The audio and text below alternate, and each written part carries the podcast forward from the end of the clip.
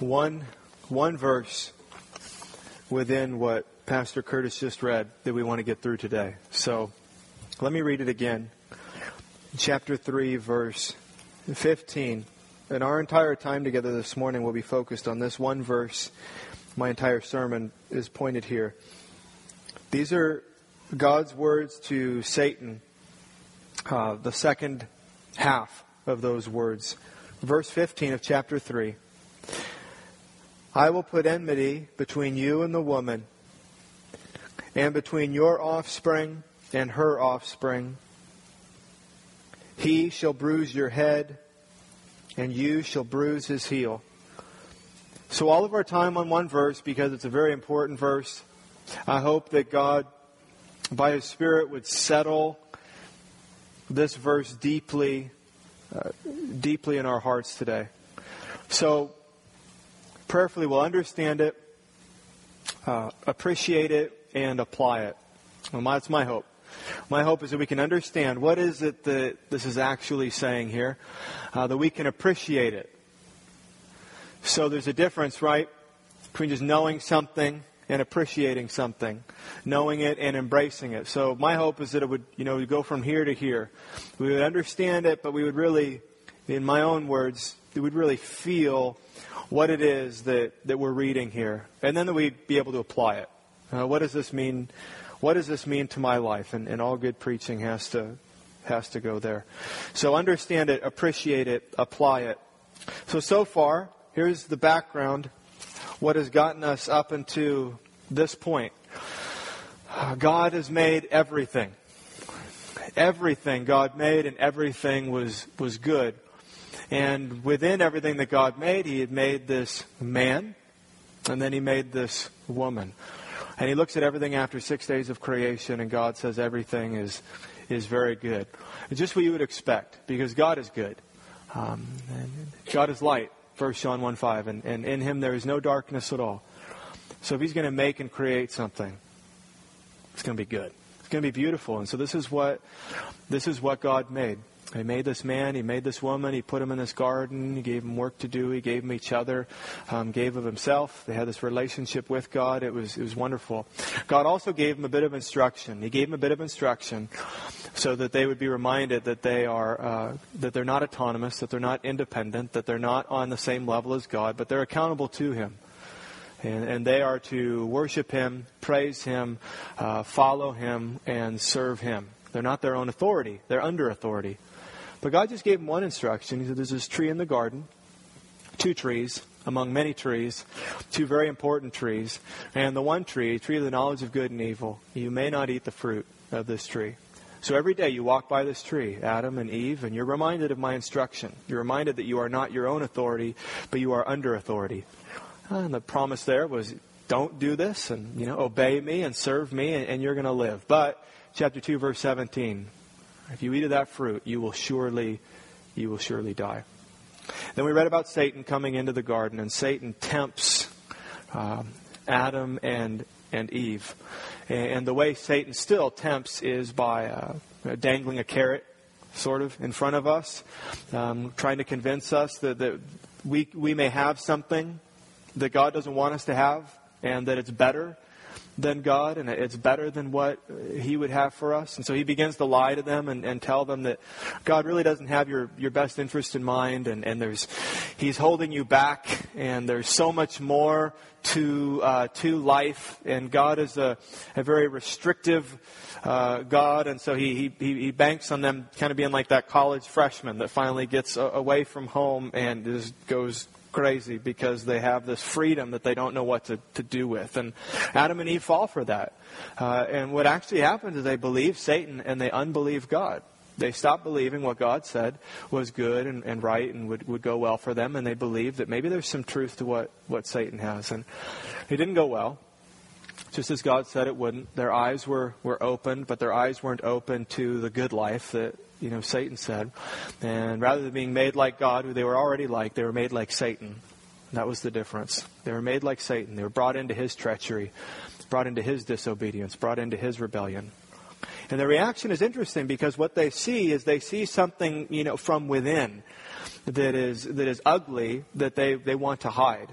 Um, they want to hide from God. They want to hide from one another. They want to get clothes on themselves. They want to do whatever they can to cover this, this, uh, this ugliness that they have found now is within them. And the ugliness is, is this. And you've all felt it. You've all felt it. But for them, it, it went like this. Here is this um, God that has been nothing but good to us we have this good, gracious God. Mean, He's created us. He's given us life. He's given us each other. He's given us Himself. He, he has provided for us. Our life is sustained by Him. Um, everything that we have that we love and is good, which is everything, it, it's directly from His hand. And he, He's asked us in return to, to honor Him and to serve Him, as is completely and totally appropriate. And uh, really the first opportunity that we've had now to go the other way. We have exchanged we have exchanged God for this serpent. And we've exchanged the good gifts that he's given us for this awful, this awful gift. And so they saw, they saw that this, this, this came from, while there was temptation from without, that there was sin now within. That they, they chose something so wicked over something so good. That they, they ran from this, this good, gracious, and, and great God. And that was horrifying to them. It was ugly. It was despicable. You, you've, you've committed sin and you've, you've felt like this. Okay, you felt whatever words, adjectives you want to insert. Words, things I've felt filthy, defiled, uh, unclean, uh, despicable. Um, these are the kinds of things that I've felt at certain sins. And what is my tendency then? My tendency is to hide. My tendency is to hide. Uh, to, I, I, don't want to be found out. Um, I don't even want to find it out. you know, so what do I do? I distract myself. Um, or um, what have I done in the past? Tried to numb myself. And anything I can do to just not pay attention to what it is within that is really is really shameful. So no surprise, Adam and Eve respond the same way. First, they hide from each other. Um, their relationship with each other is, is, is, is different verse 25, the end of chapter 2, it says they're naked and unashamed. That's something we don't understand. We're trying to get back to it. And in, in, in, in, in beautiful marriage relationships, sometimes there's, there's, there's pieces of that, but, but, but not like Adam and Eve experienced. But by chapter 3, uh, they're trying to cover themselves up, and they're running in opposite directions, and they're trying to avoid one another. And then when God, right? The, the one whom they've offended, the one whom they've sinned against, the one who is most innocent here, uh, they, they just try to hide. And of course, God comes and finds them, and uh, He deals graciously with them. He does not end them, as we might expect. I mean, He, he has a little hearing right there, right? Here's uh, the serpent and Adam and Eve. He tries them. God is judge, and He finds them all guilty. They're all guilty. I mean, they try to do this and they try to hide and they try to blame, and, but, but, but it's clear that they're guilty. And so um, now what we're in, and verse 15 is a part of, is once God has tried them and found them guilty, he's passing sentence. He's passing a sentence on them. And what we look at today is his dealing with Satan, which is very different, isn't it, in how he deals with the man and the woman. When he comes to the man, he asks some questions. And then when he goes to the woman, he asks her questions. And there's dialogue, right? There's a dialogue between them. He talks with them. God does not dialogue with Satan. He does not talk with Satan. He talks at Satan. He talks to Satan. And he brings, he brings judgment on him. No grace. No grace given to Satan. No mercy given to Satan. And yet, this merciless, graceless pronouncement that God is going to make on Satan. These harsh, merciless words that God is going to speak to Satan are words of hope and grace and mercy for Adam and Eve who are listening. And so that's why we're spending all our time on one verse. Understand it, appreciate it, apply it. Let's pray, and then we'll dig right in. Father in heaven, thank you for uh, bringing us all together here today. God, we thank you that you have established your church, that your church has been meeting for 2,000 years now, and that your church has been gathering obediently uh, every single week to sing, to pray, to read, to study to hear from you, God, and to respond to your initiative. So we pray as we come to this time, our service, where we, uh, where we long to hear from you. We came singing your praises. We'll leave singing your praises. Father, we want to hear from you now. And so we're thankful that you've already brought your people together, that you've given us your word, that your spirit dwells within us. And now we pray that you would activate your spirit now in our hearts, that he would help us to understand truth that otherwise we would not understand. That we would understand it, God, that we would see it as from you and good and appreciate and love and embrace all that, all that we hear. And that we would then seek to apply this to our lives, to live differently because of who you are and what you say. So do this work in this time. Please. We are dependent on you. We ask this in the perfect name of your Son, Jesus Christ. Amen. So please, if you haven't already, open your Bible, chapter 3, verse 15. God says this I will put enmity between you and the woman. Summarize what he says. I will put enmity between you and the woman. I will put enmity between your offspring and her offspring. I will put enmity between him and you. This is what he says. He shall bruise your head. He's talking to Satan. And you shall bruise his heel. So again, gathered together here in the garden, it's God, it's Satan, it's the man, it's the woman. So everyone is everyone is, is represented here. They've all been found guilty and, and, and they're all standing before God in submission to him now and God is passing a sentence on them.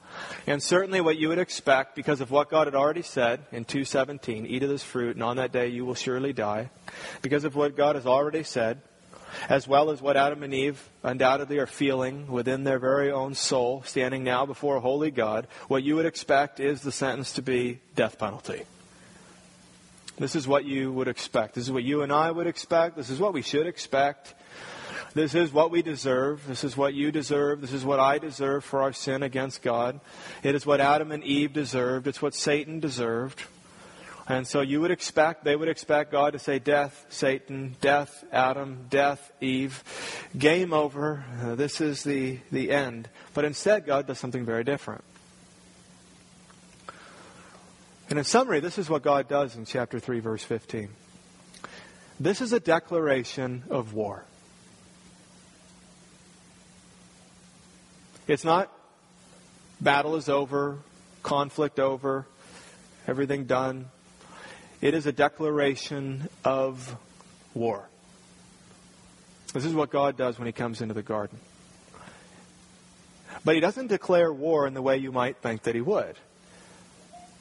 And He doesn't declare war against all whom you might think He would declare war against. You're going to see.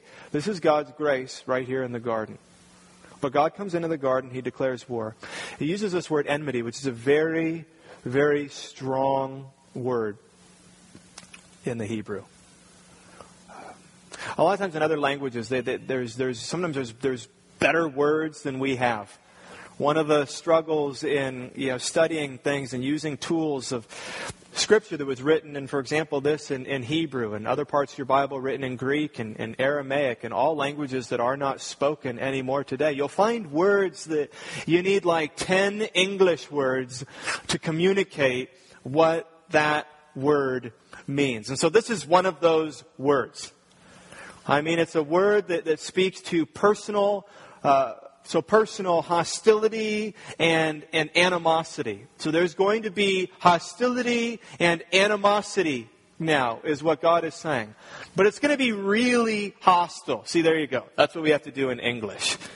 Or, or we have to say things like, it's going to be really, really, really, right? And we're trying to get you along by just saying that word over and over again. So it's, it's going to be a war zone, is what God says. It's going to be a war zone. There's going to be enmity. There's going to be personal hostility and animosity. So God is pronouncing here, which doesn't at first sound like a good thing, but hear it out. God is pronouncing here that there is going to be hatred and conflict. And He's going to make sure, God is going to make sure that that hatred and that conflict continues. God's going to perpetuate hatred and conflict in the ways that he tells us. So it's like God comes into the garden and, and, is saying, We're in a state of war. This is what God's word pronounces to Adam and Eve. Three contexts for this conflict. Do you see that when you read? He says there's going to be enmity in three different contexts, right? There's going to be war, conflict, hatred between you and the woman, between your offspring and her offspring, and between him and you. And so it goes from general to very specific, where it's Satan and one man. But it starts, it says, between you and the woman, and then her offspring and your offspring, and him and you. So the first context where uh, they can expect this animosity, he says to Satan, it's going to be between you and the woman. And most likely this means between Satan and all of mankind. Okay, there's going to be animosity, there's going to be hatred, there's going to be war, there's going to be a struggle in the spiritual realm, and that struggle is going to exist between all all created mankind and Satan. So then he gets more specific. It says there's going to be another another animosity another conflict that's going to exist now. It's not only between you, Satan, and the woman, it's not only between you and all mankind, but there's going to be conflict between your offspring and her offspring. There's been lots of explanations that have been offered here, some weird ones, too. Well, Satan doesn't have any babies. I'm sure you, Satan is not, he's not procreating. So, uh, some have thought that maybe this means that your offspring is, is demons. That's possible, but uh, demons are not actually, you know, little Satan babies. Okay, so some of you, you now understand that. They're not Satan's, they're not Satan's children. Demons are fallen angels, like Satan, and Satan was the, the arch angel who led rebellion against God, and so he's in this dominion over them. But these are the angels that went with him, and so they're fallen angels. They're they're now demons. So, so most likely, your offspring, her offspring, does not refer to you know, all of mankind and the struggle that's going to exist between them and, and demons. Um, some commentators have suggested that, that your offspring and her offspring means her offspring is going to be Jesus and Satan's offspring is going to be the Antichrist. That's a little better and it, it's getting a little more specific, but it seems to get too specific before uh, Christ is revealed in this very last part of verse 15. So Many believe it means, and I would agree, that this, this is conflict that's going to exist between godly descendants and wicked descendants. In other words, there's going to be conflict. There's going to be a war that, eh, eh, eh, that is going to exist between those who love God and do the will of God and those who love Satan and do the will of Satan. And you could divide the world in, in two categories right now. Everybody falls into one of those categories. There is no in between category. If you're not for God, you're against Him. So if you don't love God, the God of the Bible, not a God, if you don't love God and serve God and obey God and honor God, then you don't love Him and you don't serve Him and you don't honor Him and you work for and under His great enemy who is Satan. So you can only serve one master, right? Can only serve one master. So you either are serving God or you're serving Satan. So those who serve Satan are not just those who, who say, I worship Satan. You've known people who said, I'm a Satan worshiper. I worship Satan. It doesn't just include those who declare their allegiance to the devil. Okay, it includes all those who do not love God and do the will of God their Father, but rather are doing the will of their Father, Jesus says in John chapter 8, Remember, he's talking to the Pharisees. The Pharisees did not declare to be Satan worshippers, but Jesus says, You are children of the devil. You are Satan's offspring. And why is that?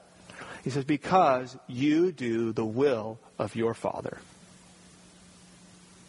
You're honoring him, and you're working against God. Most likely, that's what God is pronouncing here. So there's going to be conflict between Satan and all mankind. There's not just going to be flesh and blood. There's going to be the spiritual battle that is waging on. There's going to be, additionally, more specific, it's going to be a war zone that's going to be between those who love and serve God and those who love and serve Satan. But then he gets very specific in the very last part of chapter 3, verse 15. This has been called by the theologians the proto-evangelium, which means the very first gospel. Derek Kidner, the commentary that was advertised by Pastor Curtis that we're selling, he calls this verse the, the first glimmer of the gospel. And the reason it's the first glimmer of the gospel, in other words, the first you know, glimmer of, of good news. And the good news we'll get here is, of course, Jesus. In summary, the good news is, is Jesus, that God's kingdom has come through Christ, and He has made a way for us to be reconciled to God. And this is the very first glimmer of that because it gets so specific that it talks about one particular man who's going to do battle with Satan. And this is how the battle will go. He, this one man, shall bruise your head, and you shall bruise his heel. And so it's news that someday this woman is going to have a child an individual hero is going to come on the scene. And that hero is going to go to battle with Satan. And Satan is going to bruise his heel. In other words, he's telling Satan, you're going to injure this rescuer. He's not going to get out of this unscathed, but he is going to render a blow to your head. So he's going to win. He's going to be victorious. And so that's why theologians have called this, and I would agree, the proto evangelium. It is the very first gospel, but it's just a glimmer. Because you saw what I just did, right? I mean, I'm, I'm, I'm backfilling it with all the other truth that we know that's beyond Genesis chapter 3 and our New Testament that gives all the detail of who the He is and what is the bruising of the heel and oh well this is the cross and what's the crushing of the head and what's the crushing that happened on the cross and what is still to come when Satan will be trampled underneath your feet. We have all these other verses to put around it, but here we just we just have this. But it's just a it's just a glimmer. You can imagine a, a dark room. Some of you ever been in like a pitch black room where there's, where there's no light. It's hard to find a place with no light. Maybe some of you, I have been like deep in a cave where there really is no light. Real darkness is actually frightening. It's very frightening. Where you really cannot see your hand right in front of your face. It's, it's very unnerving. So this is what it is in Genesis 3 when the bottom comes out and the man and the woman fall. That's that darkness that they're in. So this chapter 3 verse 15 it is just it's just like a, a little candle in the corner of the room. But very reassuring. But just a candle. Now, fast forward thousands and thousands of years later, here we are and we don't just have a glimmer of the gospel, right? I mean, the lights have been turned on, right? There's floodlights, there's spotlights, there's candles, but you can barely tell they're lit because they're just engulfed. In, I mean, the, the blinds are pulled up. It's a sunny day outside. There's no clouds anywhere. Okay, it's 2 o'clock in the afternoon, right? The sun is just shining in, all the lights are on, and the light has just been spread into every corner of the room, and there's no darkness. I mean, thank God. I mean, we live in a, in a day where we don't just see a glimmer of the gospel.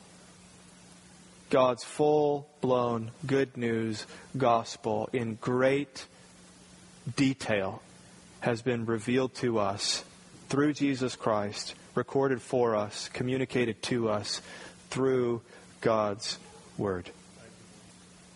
But for Adam and Eve, very first glimmer of the gospel. That's what you have in chapter 3, verse 15. Now let's try to appreciate that. Let's try to appreciate that. Understanding what was taking place, can we see the grace that this is in verse 15? In chapter 3, though it's the, it's the, it's strange. It's the darkest chapter in your Bible. The darkest chapter in your Bible because the man and the woman fall. You know, paradise lost. I mean, they just fall and hit rock bottom here. So it's the darkest chapter in your in your Bible. But it also is like the brightest chapter in your Bible because of what God says here. So there's there's much grace that has been poured out. Grace abounding in Genesis chapter 3. I mean, first, let's consider all the grace that's already happened. Okay, lots of grace has already happened. Remember what grace? Grace is undeserved favor. An easy way to remember grace. Undeserved favor. So grace happens when you get something good that you don't deserve. Grace and mercy are very similar, but they're, they're different, right? Mercy is when you deserve something. Okay, here it comes. Judgment, justice, something bad painful is coming your way and you deserve it. So here it comes and then it's held onto and it's pulled back and you don't get what you deserve. What's happened? Mercy. Mercy. I should be in big trouble, not in big trouble. Mercy. Something is withheld. Grace is different. Grace isn't that something is withheld. Grace is beyond mercy where something is poured out. So not only is the bad that you deserve withheld through mercy, but now grace is the good that you don't deserve is lavished on you. It's poured out on you. And so lots of grace happening here in Genesis 3. If you're a Christian, the, the, the grace is that you have not received condemnation for your sin, but you have received, through Christ, justification before God. So the grace is that this is what you deserve, but you get the exact opposite. Not just you don't get what you deserve, not you get something good, but you get the exact opposite of what you deserve. You've crossed over, John says, from death to sickness, you know, a painful death to a quick death, you know, slowed. No, from death to life. The exact opposite of what we deserve is what has been given. So, so far, God's grace has already been poured out on Adam. Don't overlook that. First, God gave him the gift of life. It was grace for God. To, did, did Adam deserve, did Adam do something to deserve being formed into a man out of dust? He did nothing, right? So life, life, this all started in Genesis 1, this all started with grace. Adam was given life. But not only was Adam given life, okay, he wasn't just given mediocre life, it was paradise. Adam was given life, but he was given a garden. A garden, a beautiful place without, without weeds. No weeds pre fall. Maybe some of the pretty weeds, like dandelions or something, but nothing ugly. No crabgrass. I can tell you that as a man with lawns. No crabgrass. No thorns. No thorns. How many times? I mean, you want a blackberry, and you've got to almost die getting blackberries, right? Because it's thorns and and painful, right? Right? Hot sun beating down, sunburn, sweating. Right? Everything changed after after the fall. But here, this is nothing. Just good in this garden. God goes a step further. Says, Man, it's not good for you to be alone, and so he gives him this this woman. He gives him this woman, creates this, this perfect companion for him, and places them in this garden. There's one man, one woman, completely naked in a beautiful garden. Absolute, absolute paradise. What is all of that? Grace. You don't read that God created Adam and then God was figuring out what he wanted to do and Adam started, God was impressed with Adam. And God did some things that just really took God off guard, and just surprised how trustworthy and faithful and kind and sweet and good with the animals this man was. Not, God is not responding to anything good in Adam. You never see that. You never see that in God's word. The good that's in his people is good because there because God put it there. There's just nothing to boast in. It's always God's grace. So God pours this out. And then you even see that God gives the grace for Adam to enjoy this relationship with God. I mean, who is he as a guy that was made from dirt to enjoy to enjoy God? How about after he has sinned, he, he gets to have a conversation with God? You see these relational privileges that man has with God. It is all God's grace that is poured out on him. And then the fall comes, and, and when you think that that's all going to disappear, not only does that all not disappear, it changes, but it doesn't disappear. But then God does something even further here in chapter 3, verse 15. And it's that candle, right? That candle in the corner of the room where it's darkness, it's pitch black, wicked is consumed Darkness is consumed, and here they are before God. He's passing sentence. And then this candle is lit, and God is gracious again in four ways that I hope we'll appreciate. Four ways. There, there are four aspects of God's grace just in this one verse. There's, there's four things that, that God promises. And every single one of them, if we, if we understand what it is that God promises, it is reason for us to be thankful and grateful and to appreciate God's grace. The first gracious thing that God promises is war. This is what God has done, right? He has declared war. The enemy right, has initiated an offense against the sovereign.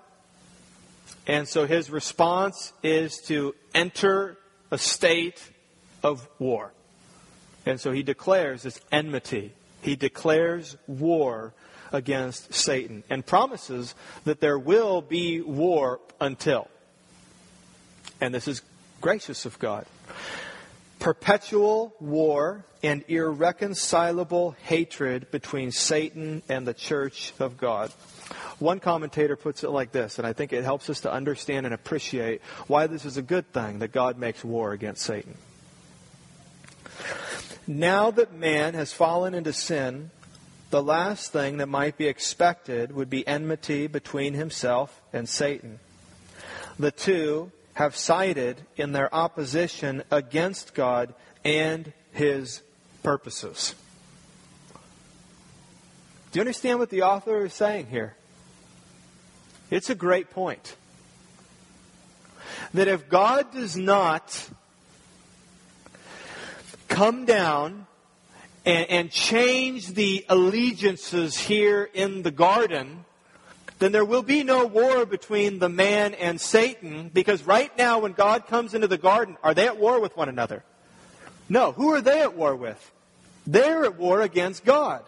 Adam, Eve, and Satan, make no mistake, they are allies when God comes into the garden. They were allies. This is why we call this treason. They were allies with God. And then they, what did they do? They changed sides. They went to the other side. They followed Satan. They allied themselves with him.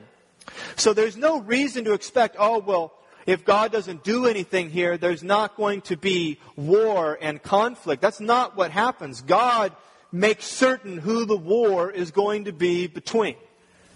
I mean, it's a war zone. Sin has entered the world. But when God comes into the garden, it is Adam, it is Eve, it is Satan at war with God. Satan has won the allegiance of Adam and Eve. And what does God do? He wins their allegiance back. How does he do it? Through a promise. Is that interesting? How did Satan win their allegiance? With a lie. He won their allegiance with a lie. And God comes and speaks truth, lights a candle in this dark room, and gives them hope and brings them back to Himself through His promise. So you live today in a world where there is great conflict between light and darkness, between good and evil. There's a conflict, if you are a Christian, there's a conflict that even wages war within your soul. You understand, before you were a Christian, there was no battle. Your soul was not a battleground. Now your soul is a battleground. So thank God for the war. Thank God that He declared war. The reason that it was not a battleground before is because you were just doing the will of your father, Satan.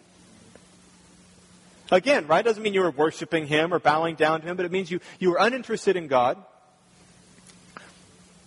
You were indifferent to the things of him.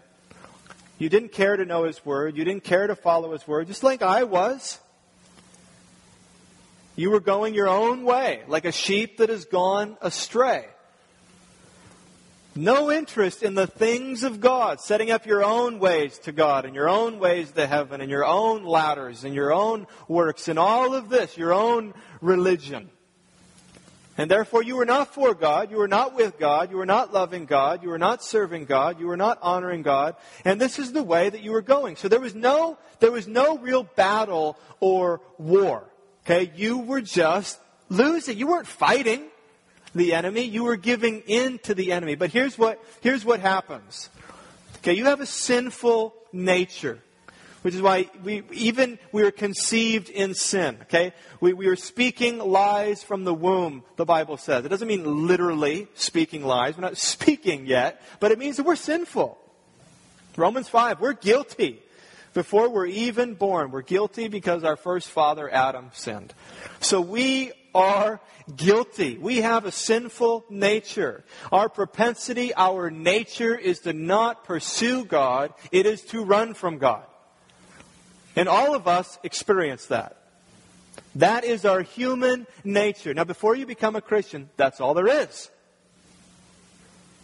That's all there is. I mean, there's God's grace and that He's restraining you and keeping you from being as wicked as you could be. But it's your sinful nature dwelling within.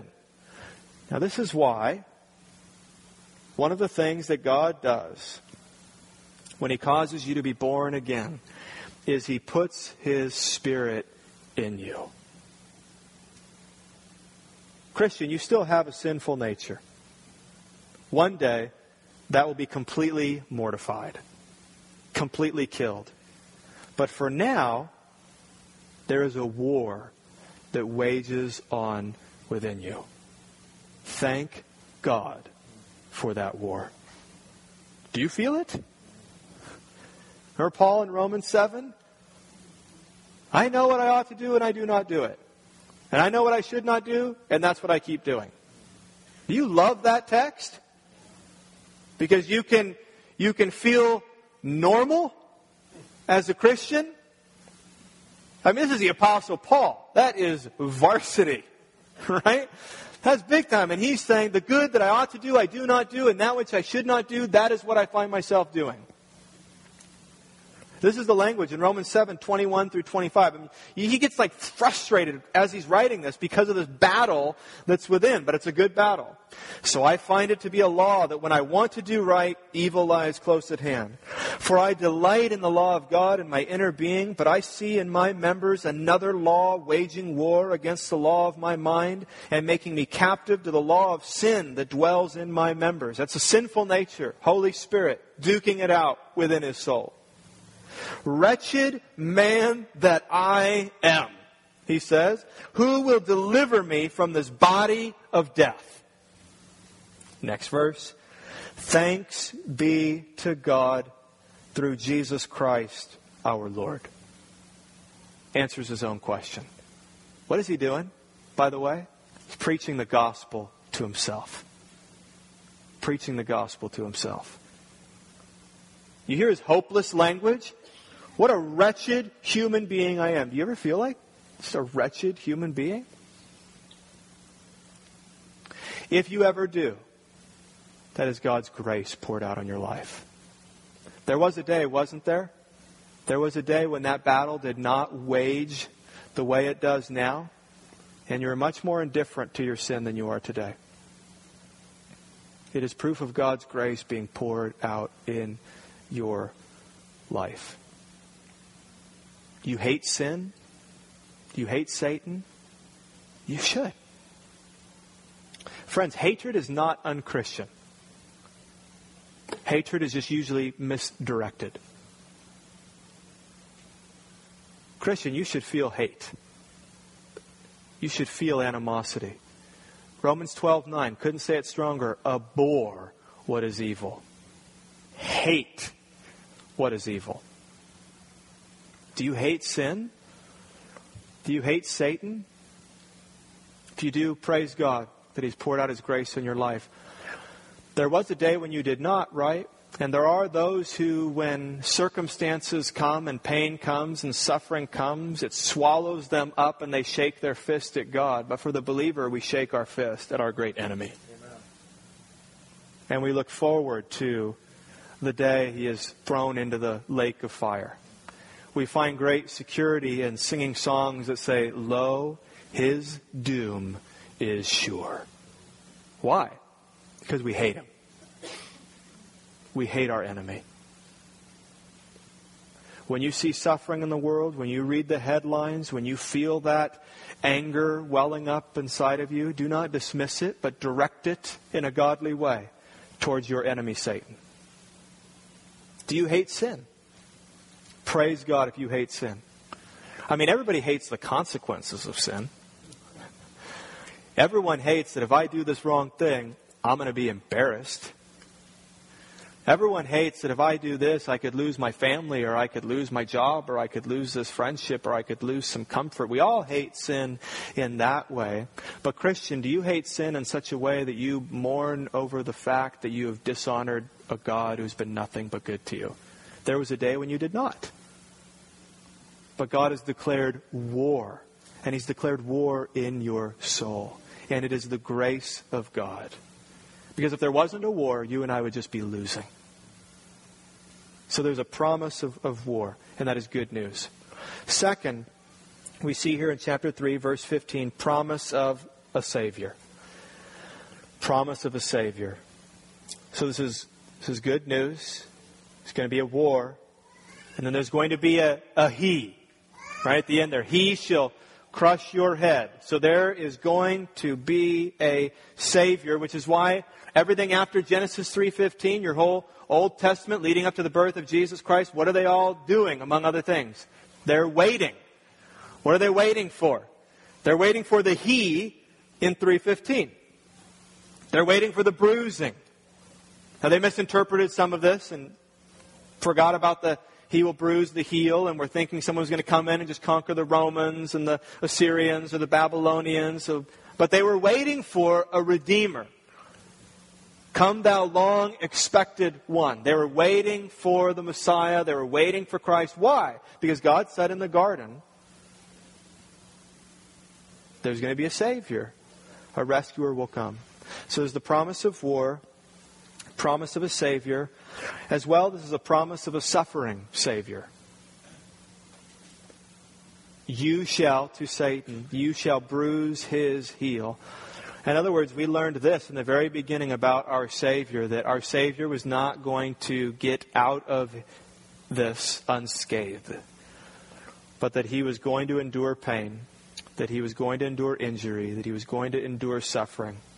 Not what we could have expected. But it was said here for the first time there will be blood. There will be blood. Your salvation is not only going to come as the blood of your enemy is shed, but the blood of your Savior is going to be shed. Or later, before Christ, they heard the prophet Isaiah say it like this Isaiah 53 5. But he, this is Jesus, was pierced for our transgressions, he was crushed for our iniquities. Upon him was the chastisement that brought us peace, and with his wounds we are healed. Centuries later, the prophet saying, With his wounds we are healed. We know what that's talking about. How does that relate to Genesis chapter 3? With his wounds, and you shall bruise his heel, but he shall bruise your head. So my people will be saved. They will be rescued. But there will be a cost to the Savior. And there was. And then, fourth, and most encouraging, there is a promise of a victorious Savior. He shall bruise your head. Or we hear verses like from the New Testament that say, in regards to the cross. Colossians 2:15 He disarmed the rulers and authorities and put them to open shame by triumphing over them in him. What is Paul talking about? When did that happen? It happened on the cross. On the cross, Jesus disarmed the rulers and authorities and put them to open shame by triumphing over them in him. So God says graciously in this one verse, in the very beginning, that there is a promise of a war. Okay, there will be war. There will be a rescuer. He will suffer, but he will win. All of that in this one verse to Adam and Eve is meant to be that proto evangelion, good news to them as they sit rock bottom after the fall. There's going to be war. There will be a rescuer. He will suffer, but he will win.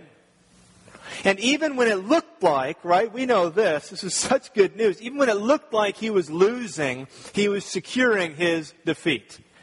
I mean, here is Jesus on the, on the cross, okay, and it, it appears to be just the epitome of defeat. I mean, he has been defeated. And when he says those words, it is finished, it's a cry of victory, but to others, it sounds like a cry of defeat, right? You can imagine Satan, who remember is not omniscient, who is believing at this point that he has won. Which is why Jonathan Edwards calls Satan the biggest blockhead in the history of the world. Because he just missed it. He just missed it. This prophecy in Genesis 3:15 wasn't ringing in the back of his head as he saw Christ on the cross, consumed in his own pride. He wasn't thinking, wait, his heel's going to be bruised. Oh no.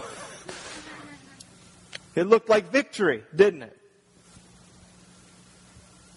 But here in the garden, Adam and Eve are told the rescuer will come and he will win. We've understood it. Lord willing, we've appreciated it. The grace that is poured out on them, on us. And now, try to apply it. Just a, a couple of things. One, I want us to summarize what is said here, and I want to speak specifically, though, to, to those of you who are not believers. To those of you who uh, aren't sure. I hope more than a few of you fit in that category. It seems that often there's a, a security today that people have that they shouldn't have.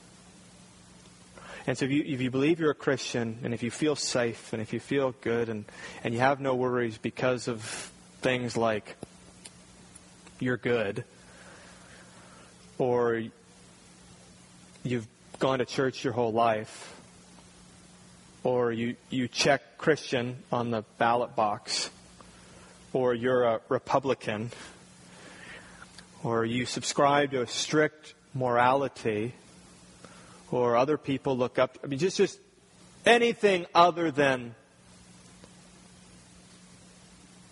I know I'm a wicked sinner deserving death and alienation from God. And Jesus Christ came and lived in my place and died in my place and rose from the dead in my place. And so all my allegiance is to him. And he's Lord.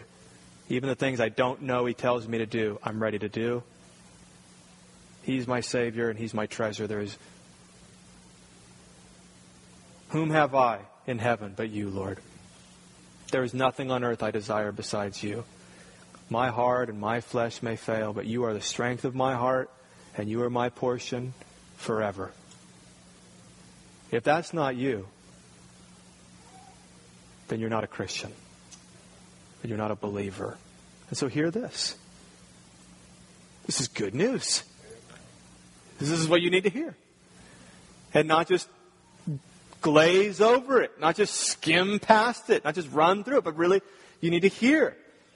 What he says to Adam and Eve, he says to you as a sinner. There's going to be a war. There will be a rescuer. He will suffer. He will win. There is a war. God sent Jesus. He is your rescuer. He suffered, but he most certainly won. He won. He secured victory on the cross. So here's what we, here's what we have. And here this non believer, unsure believer. What we're reading here is right in the middle of the curse, right? Is what, is what we call this. God looks at Satan and says, Cursed are you. And he looks at the woman and says, Cursed are you. And he looks at the man and says, Cursed is the ground because of you. So God passes sentence on all of them. This is the curse. So here's, here's the truth. All of us in this room are cursed. We are all cursed. But we are not all cursed. That's helpful, right? we are all cursed, but we are not all cursed. This is what we mean. To be cursed means to be removed from blessing. Curse is the opposite of blessing. That's why at the end of every service, I don't curse you. I bless you. I want there to be blessing and, and good things. I don't, you know, wish lightning to strike and thunder to roll and cars to crash. And I don't, I don't want that. I want blessing for you. Okay. We want blessing for ourselves. We want blessing for others. We all pursue pleasure and happiness, which will only be found though we're learning in God. So we are, we are all cursed in, in that. Well, we, what have we read so far, right? There's, it is a difficult world we live in. This is a war zone. Childbirth is painful. Bringing up children is painful. Uh, marriages are difficult. Uh, a man providing, uh, making his livelihood, providing for his family is difficult. I mean, all the things we've looked at and how God has talked about is cursed. the man, we are all cursed. And we are in a world that is, is broken and full of, of sin. But we are not all cursed. In other words, there is, there is blessing that none of us have right now. And some of you shall have it, and some of you will never have it.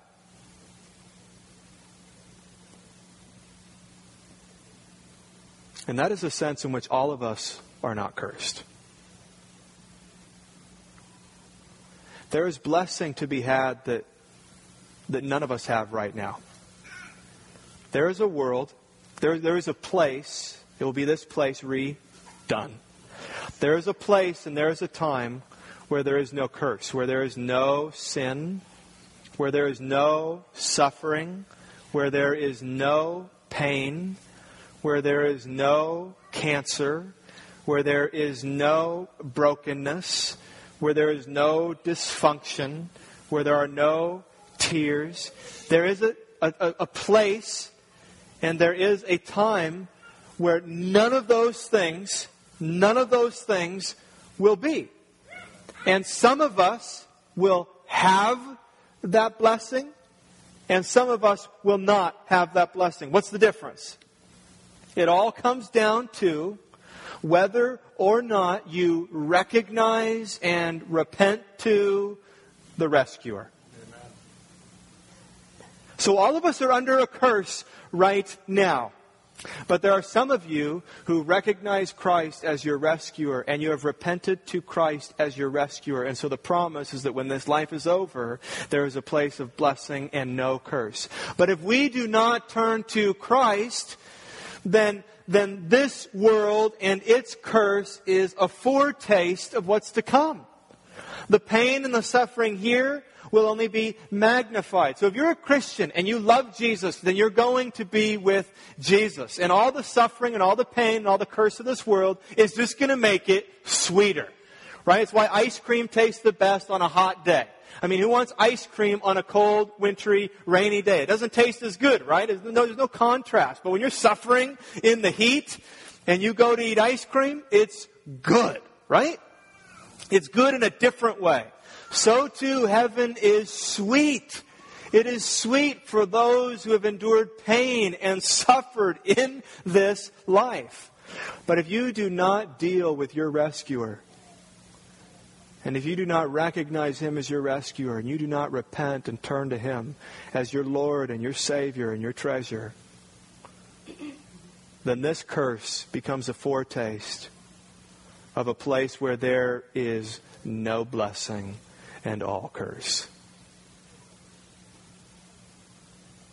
So when we hear that there is a war that we're in, and there is now a rescuer who has come, and that he is a rescuer who has suffered and who has won the victory and who is calling us to come to him and turn to him, we must turn to him now.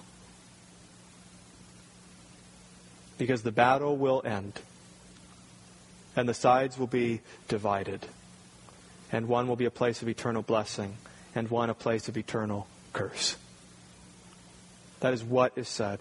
And now, for those of you who are believers, I hope this will be a good encouragement to you. Not as much what is said here, though that's huge, but look closely to when God says this. I find this extremely encouraging. Not just what God says in chapter 3, verse 15, but see when God says this. In other words, God comes to Adam and Eve at the very bottom.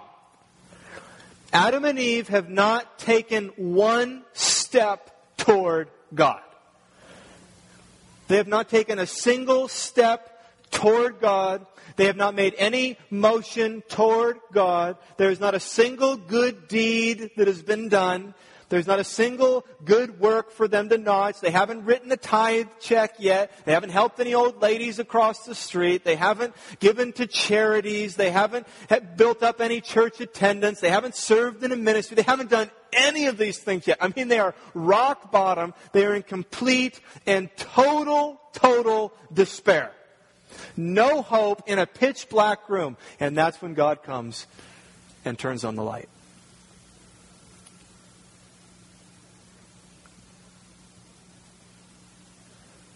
I think we are so dense to accept this and believe this. I need to apply this to myself. I need to receive this grace from God. Isn't that why when I sin, I'm so slow to repent? Well, I need to I need to get cleaned up first. I need to get a little bit of a track record first. And then I'll feel worthy to come to you, God. Then I'll repent. Then I'll confess. But I need to take a couple steps here. I need to accomplish something. What am I doing when I do that? What am I doing when I hit rock bottom in my sin and I'm not quick to go to the cross, but in shame run away from the cross and want to do some good things before? What am I, what am I doing? Friends, it's wicked. I'm trying to earn it. And I'm trying to feel worthy. Because I don't want to feel unworthy before Christ. But here's the truth Adam and Eve, God just gave them no time. You are always unworthy when you come to the cross. I don't care if you've had a good day or a bad day. I don't care if you sinned three minutes ago or you sinned three days ago, which probably isn't true. You're always going to be unworthy when you come to the cross.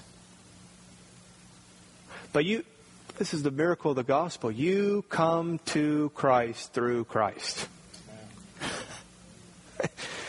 I mean, you come before God and, and, find forgiveness and cleansing and empowerment and new identity. You come to God and you find all these things, and you come totally helpless, totally hopeless, totally broken, totally jacked up, totally dirty, totally filthy, totally screwed up. You come to that pleading nothing in yourself. It's all just have mercy on me, a sinner. And it's coming to God really saying, He said I could come with Him. And Christ says, Amen. My child. Adopted as sons and daughters. So here you are, Christian. You are a son and you are a daughter and God is your Father. We need to receive this from God as well. We need to demonstrate this to others, I would say.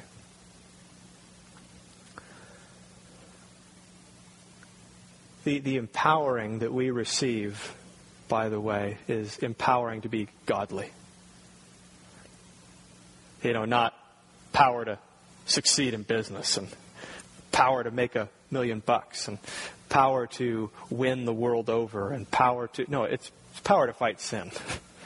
And it's power to be holy.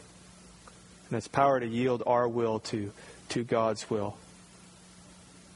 Do we demonstrate this kind of grace to others? Or do we hold out for others? Do we make them take certain steps? Especially in our families. In our church. Where it's crucial that we apply grace to one another.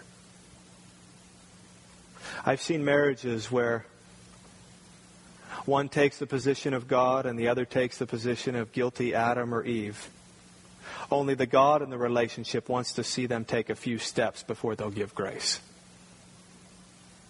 Was not, whatever it is, godly.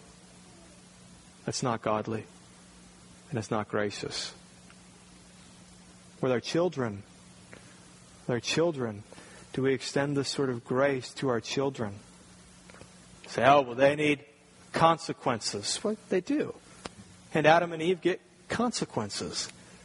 You know what they get first? Love, tenderness from their God, not anger and wrath. I mean, they're going to reap what they've sown because He loves them.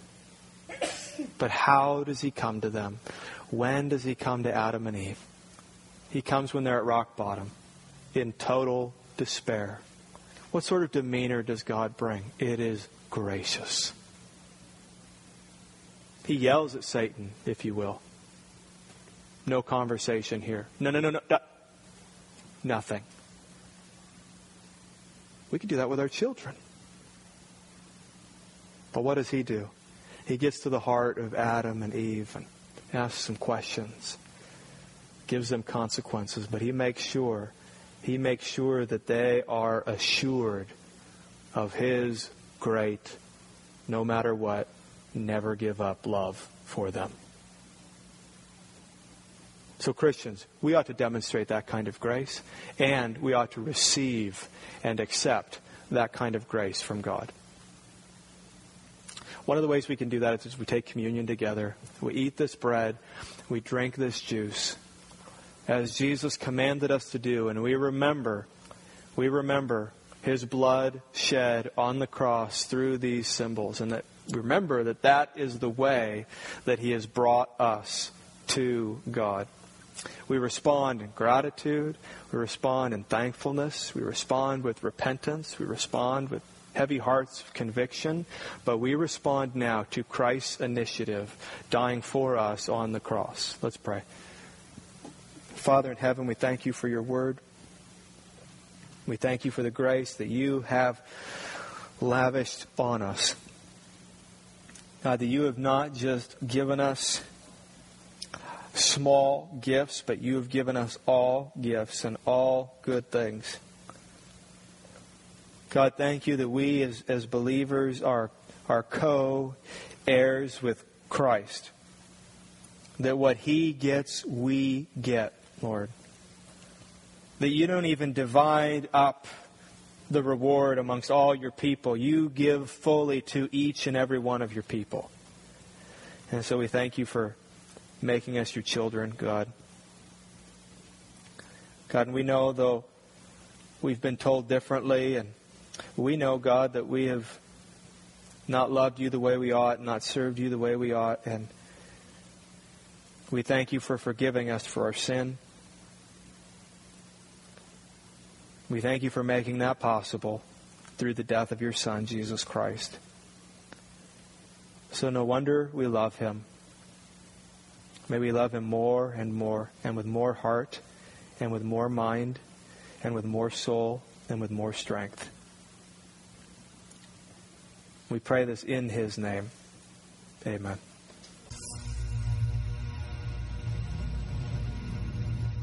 Thank you for listening to this free audio podcast by Veritas Church. For more audio and video, please visit veritas-truth.com.